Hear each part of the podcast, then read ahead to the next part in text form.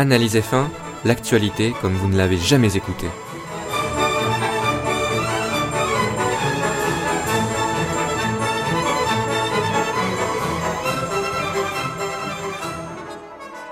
Salut à toutes et à tous, c'est Julien et bienvenue dans Analyse F1. Analyse F1, le podcast qui parle donc de Formule 1. Et oui, la Formule 1, ça reprend cette semaine. Ça reprend cette semaine à Melbourne. Et euh, bah, je suis très excité à, cette, à cette idée.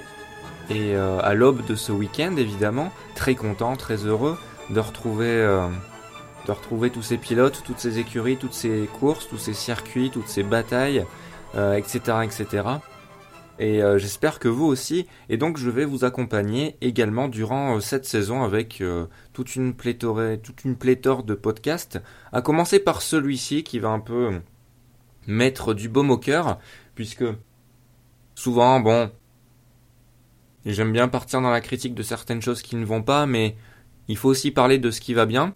Et voilà pourquoi ce podcast sur mon optimisme pour cette saison 2016. Tout d'abord, parce que je vais relativiser cet optimisme. Évidemment, je ne peux pas être d'un optimisme BA. Je ne suis pas payé par euh, par l'entité Formula One pour euh, vendre la F1. Non, ce n'est pas ce n'est pas l'idée. Euh, évidemment, je suis passionné de F1, donc je ne ferai pas ce podcast si je ne l'étais pas. Ça, ça me paraît d'une logique implacable et donc euh, c'est parce que j'aime ce sport, mais euh, je sais rester objectif euh, à propos de celui-ci également. Donc voilà, première partie de podcast où je vais dire pourquoi je suis plutôt optimiste, parce que c'est plutôt plutôt l'optimisme qui me qui m'envahit en ce moment. C'est peut-être également parce que la saison va commencer, alors évidemment ça ça influence peut-être mon avis du moment, mon avis. Mais euh, dans une deuxième partie de podcast, je relativiserai tout ça en parlant un petit peu des petits couacs, euh, sans trop rentrer dans le détail, sinon le podcast serait trop long. Et euh, ben il faut bien que je me réserve des sujets de podcast. je peux pas rentrer trop dans le détail sur des choses un peu spéculatives, on va dire. On commence, eh bien, on va commencer cette saison et ce podcast par parler de Melbourne, tout simplement. Melbourne, qui sera le premier Grand Prix de la saison une nouvelle fois et euh, qui est le théâtre d'habitude de pas mal de surprises. Donc rien que ça, ça on peut être, on peut avoir envie de la voir cette course évidemment. Euh, L'année dernière, c'était plutôt Sauber qui avait créé la surprise, souvenez-vous. Cette année, ça pourrait être assez fin team, ça pourrait être Renault qui se hisse dans le top 5, ça pourrait être, euh, je ne sais pas, Toro Rosso, euh, Red Bull. Mon avis, il y a pas mal d'inconnus encore, et c'est ce qui est également très intéressant à, à l'orée d'une saison. C'est qu'on ne sait pas vraiment où les écuries en sont. Euh, il y en a beaucoup qui cachent bien leur jeu. Il y en a d'autres qui l'ont pas trop caché, mais bon, euh, c'était pas des surprises comme Mercedes ou Ferrari. Même si voilà, il faudra voir si euh, à quel point Ferrari va se rapprocher de Mercedes. Bref, il y a plein de trucs à voir et c'est pour ça que je vous invite à regarder ce Grand Prix de Melbourne à 6 heures du matin, donc sur Canal+. Bon, Parlons un peu du sportif parce que vraiment mon optimisme se porte vraiment sur le sportif pur, euh, le suspense qu'il peut y avoir, les éventuelles batailles. Et voilà, je vais en parler. Alors tout d'abord, les monoplaces. Les monoplaces en 2016 auront des performances améliorées par rapport à celles de 2015. On sent, euh, en lisant de nombreux articles, de nombreuses interviews d'ingénieurs, de directeurs techniques, etc., on sent que euh, la compréhension de cette technologie hybride est de plus en plus accrue. Ils ont mis le doigt sur, euh, la problématique principale de cette motorisation. Et donc, eh bien, évidemment, ils peuvent mieux avancer. Évidemment, ils ont une meilleure compréhension également du règlement aérodynamique. Pour lier un peu l'aérodynamisme à justement le règlement moteur. Les deux vont de pair, un châssis et unité de puissance, il faut que les deux les deux aillent de pair, sinon ça donne euh, des catastrophes comme McLaren Honda en 2015 par exemple, ou, euh, ou Red Bull Renault, euh, un autre exemple très différent dans, on va dire sur le fond du problème, sur la forme c'est similaire.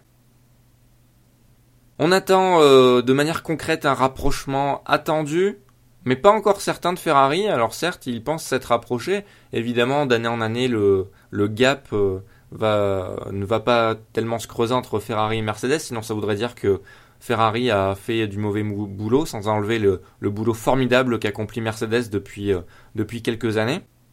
Mais voilà, on attend de voir à quel point ils se sont rapprochés.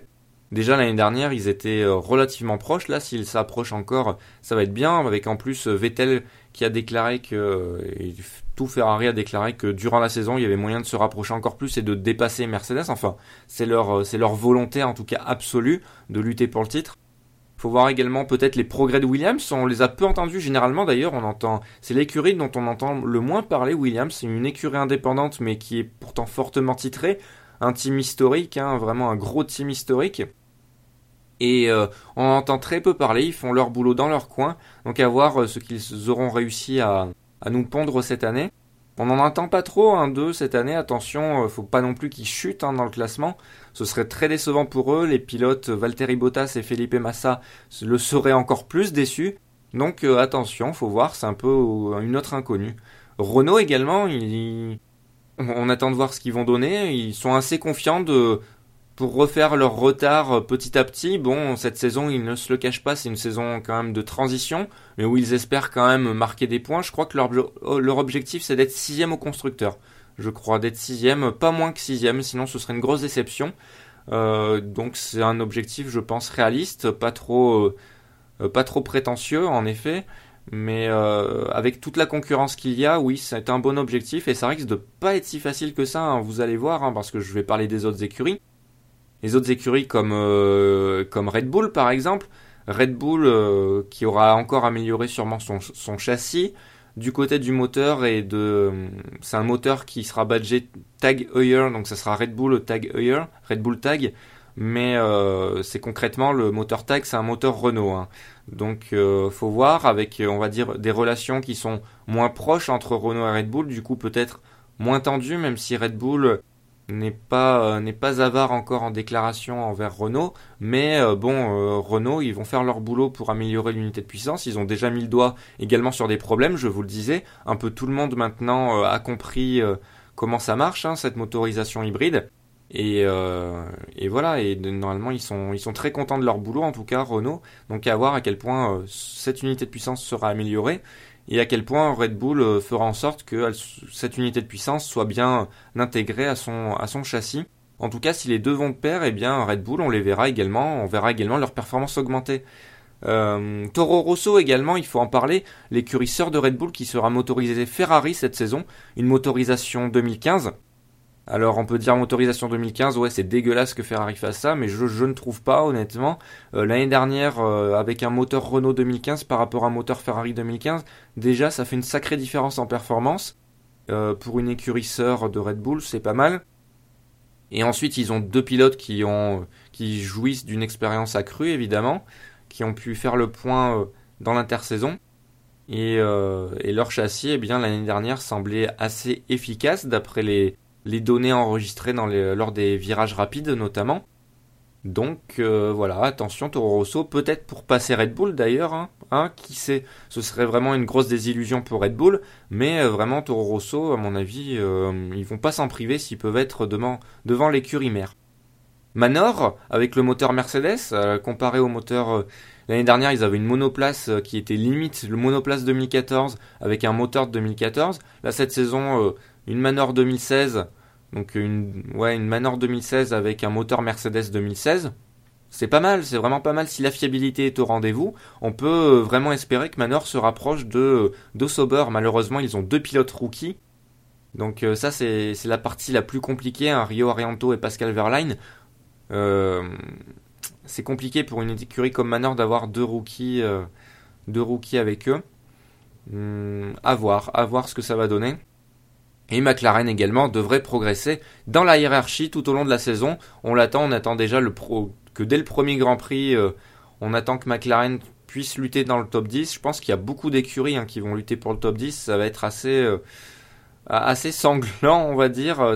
Et ça c'est bien parce qu'on risque, par rapport à la saison 2015, on risque moins d'avoir euh, des grilles figées, c'est-à-dire première ligne Mercedes, deuxième ligne Ferrari. Ça on risque peut-être de l'avoir, mais bref troisième ligne euh, Williams, quatrième ligne euh, Red Bull. Enfin bref, vous regardez le championnat des constructeurs euh, de 2015, on voit que c'est assez figé. 2016 devrait beaucoup moins l'être. En plus, il y a une nouvelle écurie, As. Comment ne pas parler de As et Team Les nouveaux venus, c'est un peu, ils ils agissent différemment des autres nouvelles écuries. Avant, avec notamment un gros partenariat avec Ferrari, un châssis ben, conçu par eux, mais on va dire élaboré par Dallara en Italie. pas mal de, postes. Ils ont pour l'instant, je crois, quatre endroits où ils sont placés, où ils doivent naviguer. Donc ils ont ben, chez AC Team aux États-Unis, à Canapolis.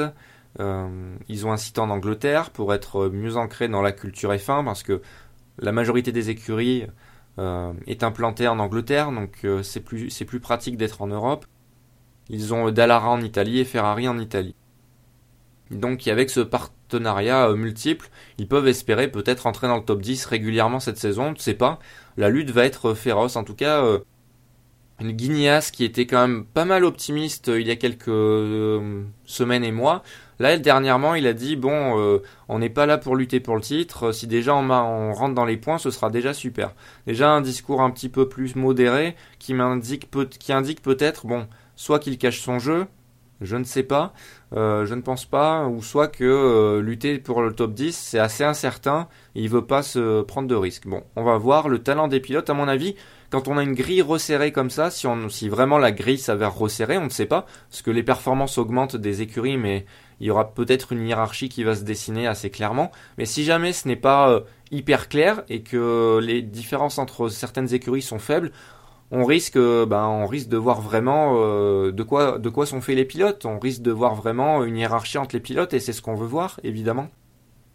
Alors, tant mieux pour nous, tant mieux pour nous si ça se passe comme ça, pour euh, nous spectateurs, pour les observateurs comme moi, pour euh, les pilotes également qui seront moins blasés pour certains. Euh, je pense à Fernando Alonso et Kimi Raikkonen quand même. Quand on voit deux champions du monde blasés, euh, ça la fout mal. On n'aime pas ça, on veut les voir s'amuser s'éclater. alors ils seront toujours un peu blasés, notamment Alonso vis-à-vis de certains points de règlement, et je le comprends de ce côté-là.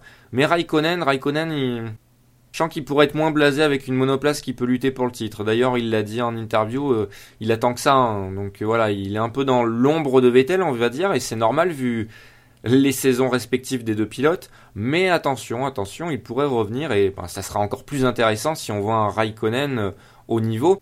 C'est-à-dire ah bah, à son niveau tout simplement, c'est pas forcément au niveau de Vettel, on ne sait pas, mais en tout cas à son niveau ce serait pas mal.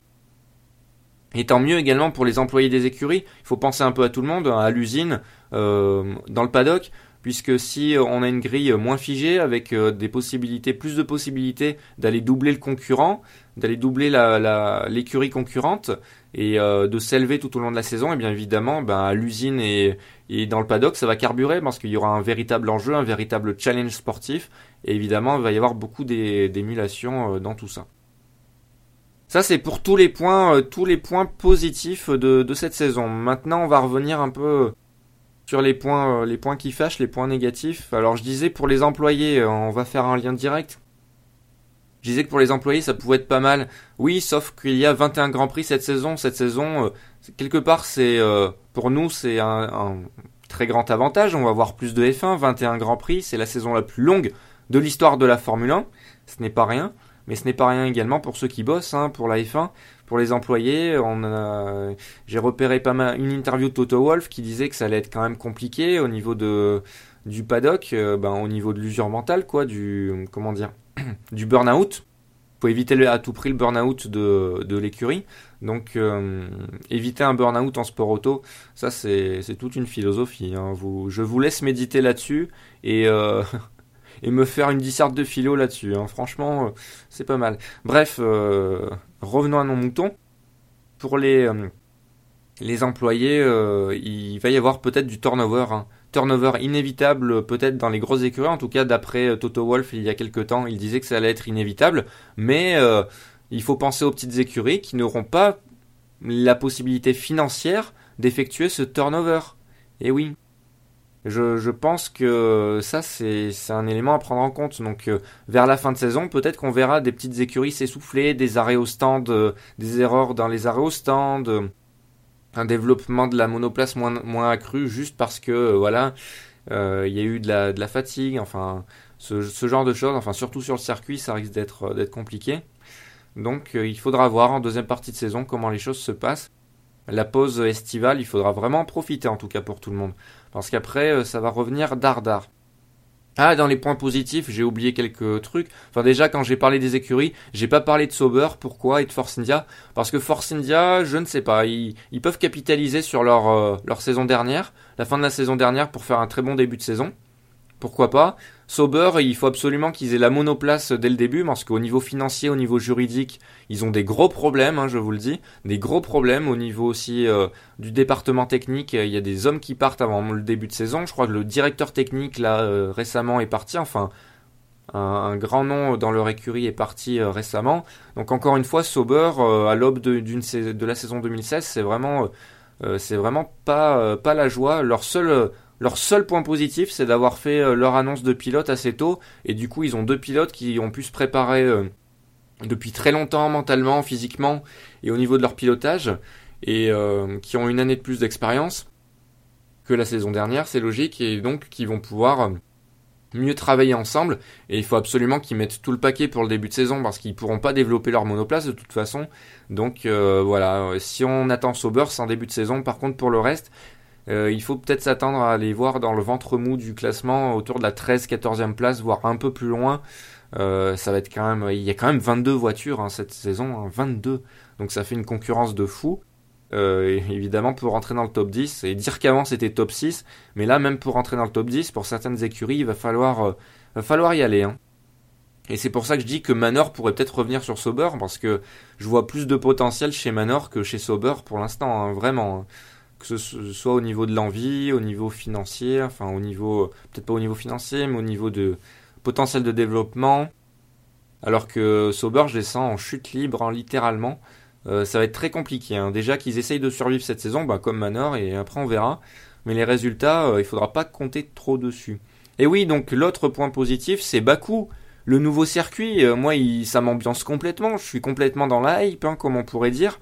Euh, j'ai envie de découvrir ce circuit. Je l'ai vu, j'ai, j'ai lu le dernier euh, Auto Hebdo, là, le dernier guide, euh, le guide F1 d'Auto Hebdo, et il y avait un grand reportage sur sur le Grand Prix de Bakou. Ben ça m'a totalement séduit. Hein. Je je veux voir ce Grand Prix. Hein. Franchement, il, il sur le papier, il a tout pour pour devenir culte, pour devenir un circuit un circuit urbain culte, hein, avec avec pas mal de, de spécificités propres au circuit, avec des des endroits à voir quoi. Euh, ils ont vraiment bien mêlé l'architecture de la ville, les monuments et le circuit. Ils ont tout fait pour bien attirer l'œil et pour ben, développer le tourisme. Et c'est également le but de ce Grand Prix, hein, développer le tourisme en, Azerbaïdjan et Bakou. Et je pense qu'ils peuvent réussir ça. Hein. Donc euh, avoir franchement ce Grand Prix euh, estampillé Grand Prix d'Europe, c'est critiquable évidemment, mais ça c'est un choix et euh, un choix euh, politique. Mais, euh, mais voilà, je pense que cette course, il faudra, faudra la suivre. Ça, ça, promet d'être intéressant en tout cas. Parlons, parlons vite fait hein, des, des défauts, on va dire, qu'on peut retrouver à cette saison 2016 et on va dire au, relativisme qu'on peut mettre à tout cet optimisme. Alors toujours le règlement, encore et toujours, qui, qui pose problème. Au niveau des pénalités, ça ne change pas. C'est même euh, légèrement pire. Enfin, c'est même légèrement pire, ouais, oui et non. Disons qu'il euh, faudrait une grosse réforme à ce niveau-là et elle n'est toujours pas faite. Je pense que les pilotes euh, la veulent également. Et le règlement, par ailleurs, se complexifie pour pas mal de choses. Je vous avais parlé des pneus. Wait and see pour l'efficacité, hein, à voir. Les qualifs, hein. Et oui, les qualifs, ça fait... en moins d'un mois avant le début de la saison, ils ont eu la très mauvaise idée de modifier les qualifications. Enfin, en gros, c'est globalement le même format, mais il modifie des choses à l'intérieur de, des, phases de Q1, Q2, Q3 pour dynamiser un peu tout le truc. Enfin, c'est le but. Malheureusement, ce n'est pas pensé de façon pratique. Hein. Donc, euh, c'est pas pensé de façon pratique et on risque de rajouter de l'aléatoire. C'est ce que reprochent certains pilotes d'ailleurs. Et pas mal de grands pilotes, de grands noms ne sont pas d'accord avec ce nouveau système d'ailleurs. D'autres le sont plutôt. Il faut, faut, attendre de voir. Moi j'ai peur que ça rajoute de l'aléatoire parce que l'année dernière, euh, les écuries pilotes étaient un peu maîtres euh, et les, années précédentes maîtres de ce qu'ils voulaient faire au niveau stratégique. Et là ils n'auront plus le choix, ils devront, euh, ils devront vraiment ben, sortir assez tôt sans tenir compte des températures de pneus, de la température de la piste etc., etc. Hmm, bref. L'essentiel, comme l'a dit, comme l'ont dit, euh, comme l'a dit, je ne sais plus quel pilote. Hein, je me demande si c'est pas Vettel.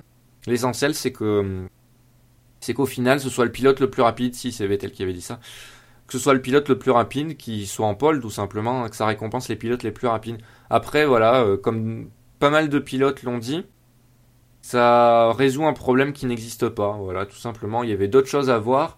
Et euh, en urgence, là, avant le début de la saison, on nous modifie les qualifs. Ouais, je, je suis pas convaincu. À voir, à voir. Euh, j'attends de voir quand même pour voir si ça rajoute vraiment du spectacle et que ça nuit pas aux sportifs.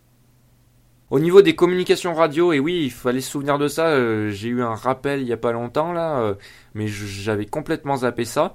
Mais euh, en effet, elles seront plus restreintes cette saison.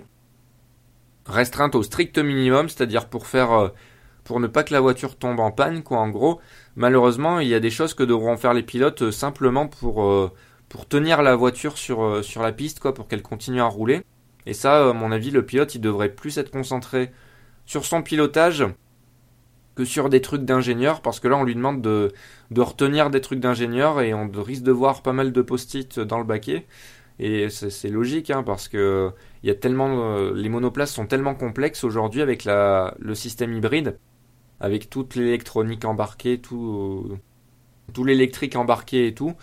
C'est, ça devient assez compliqué quand même. Alors il y a certains pilotes qui, qui, qui, sont plutôt contents, comme Nico Rosberg, et je le comprends parce que lui, il a toujours été curieux de ce qui se passait euh, dans la voiture, sur la voiture, sur le volant. Donc forcément, lui, il accueille ça avec, euh, ben pas avec réticence. D'autres euh, accueillent ça avec un peu plus de réticence, mais globalement, ils n'ont pas plus que ça. Ils disent juste que les premiers temps, ça va être plus compliqué, parce qu'il faudrait être concentré sur plus de choses, mais qu'au bout de quelques courses, ça risque de se tasser, et au final, il n'y aura pas vraiment de différence entre, entre les pilotes. Hein. tout le monde est professionnel.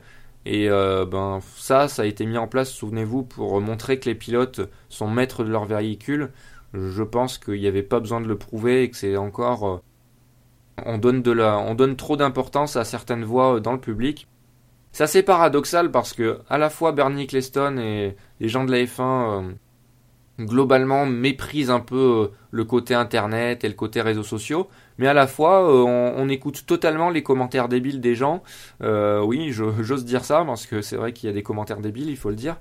Euh, et généralement, en plus, ce qui remonte le plus dans les commentaires sur les réseaux sociaux, c'est les commentaires de gens qui qui râlent, hein, faut le dire. Donc surtout sur les pages sportives.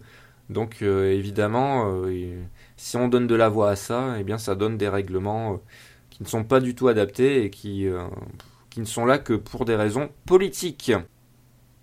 Voilà, donc ça pour les communications radio, j'espère juste que ça va pas nuire à la course des pilotes, qu'ils ne, qu'ils ne devront pas, euh, que ça va pas trop leur occuper, euh, on va dire, l'esprit. Je préfère qu'ils soient occupés sur leur pilotage et la stratégie plutôt que sur, euh, sur ce qu'ils doivent faire sur leur volant et qui ne les concerne pas trop en, définitive. Hein. Certes, c'est leur voiture, mais c'est tellement technique que à mon avis, l'aide des ingénieurs était logique. Bon.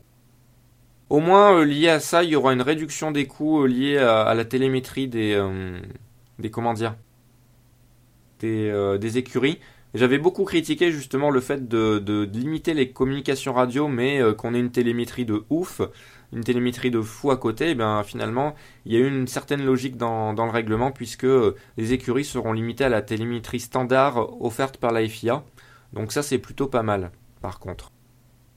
Voilà, après, euh, il y aurait d'autres critiques à faire, je ne vais pas euh, tous les énoncer, mais là c'est les principales vraiment, donc euh, les pneus, les qualifs, les communications radio, à voir après comment ça se déroule. Moi ce qui compte, tout ce qui compte c'est que la course reste la course et que tout ça, ça n'entrave pas vraiment la course. Sinon, moi, ça me frustre quand je regarde un Grand Prix et ça m'énerve. Et après, j'en parle ici.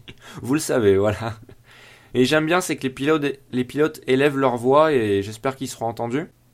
J'espère que si certains de ces systèmes, si les qualifs c'est du n'importe quoi, que ça sera changé rapidement, en urgence.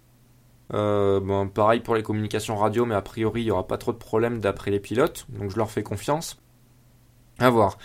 Bref, euh, pour conclure, eh bien, je conclus sur de l'espoir. J'ai de l'espoir pour cette saison, de, comme pour les dernières années, de voir de, belles courses, voire de très belles. Hein.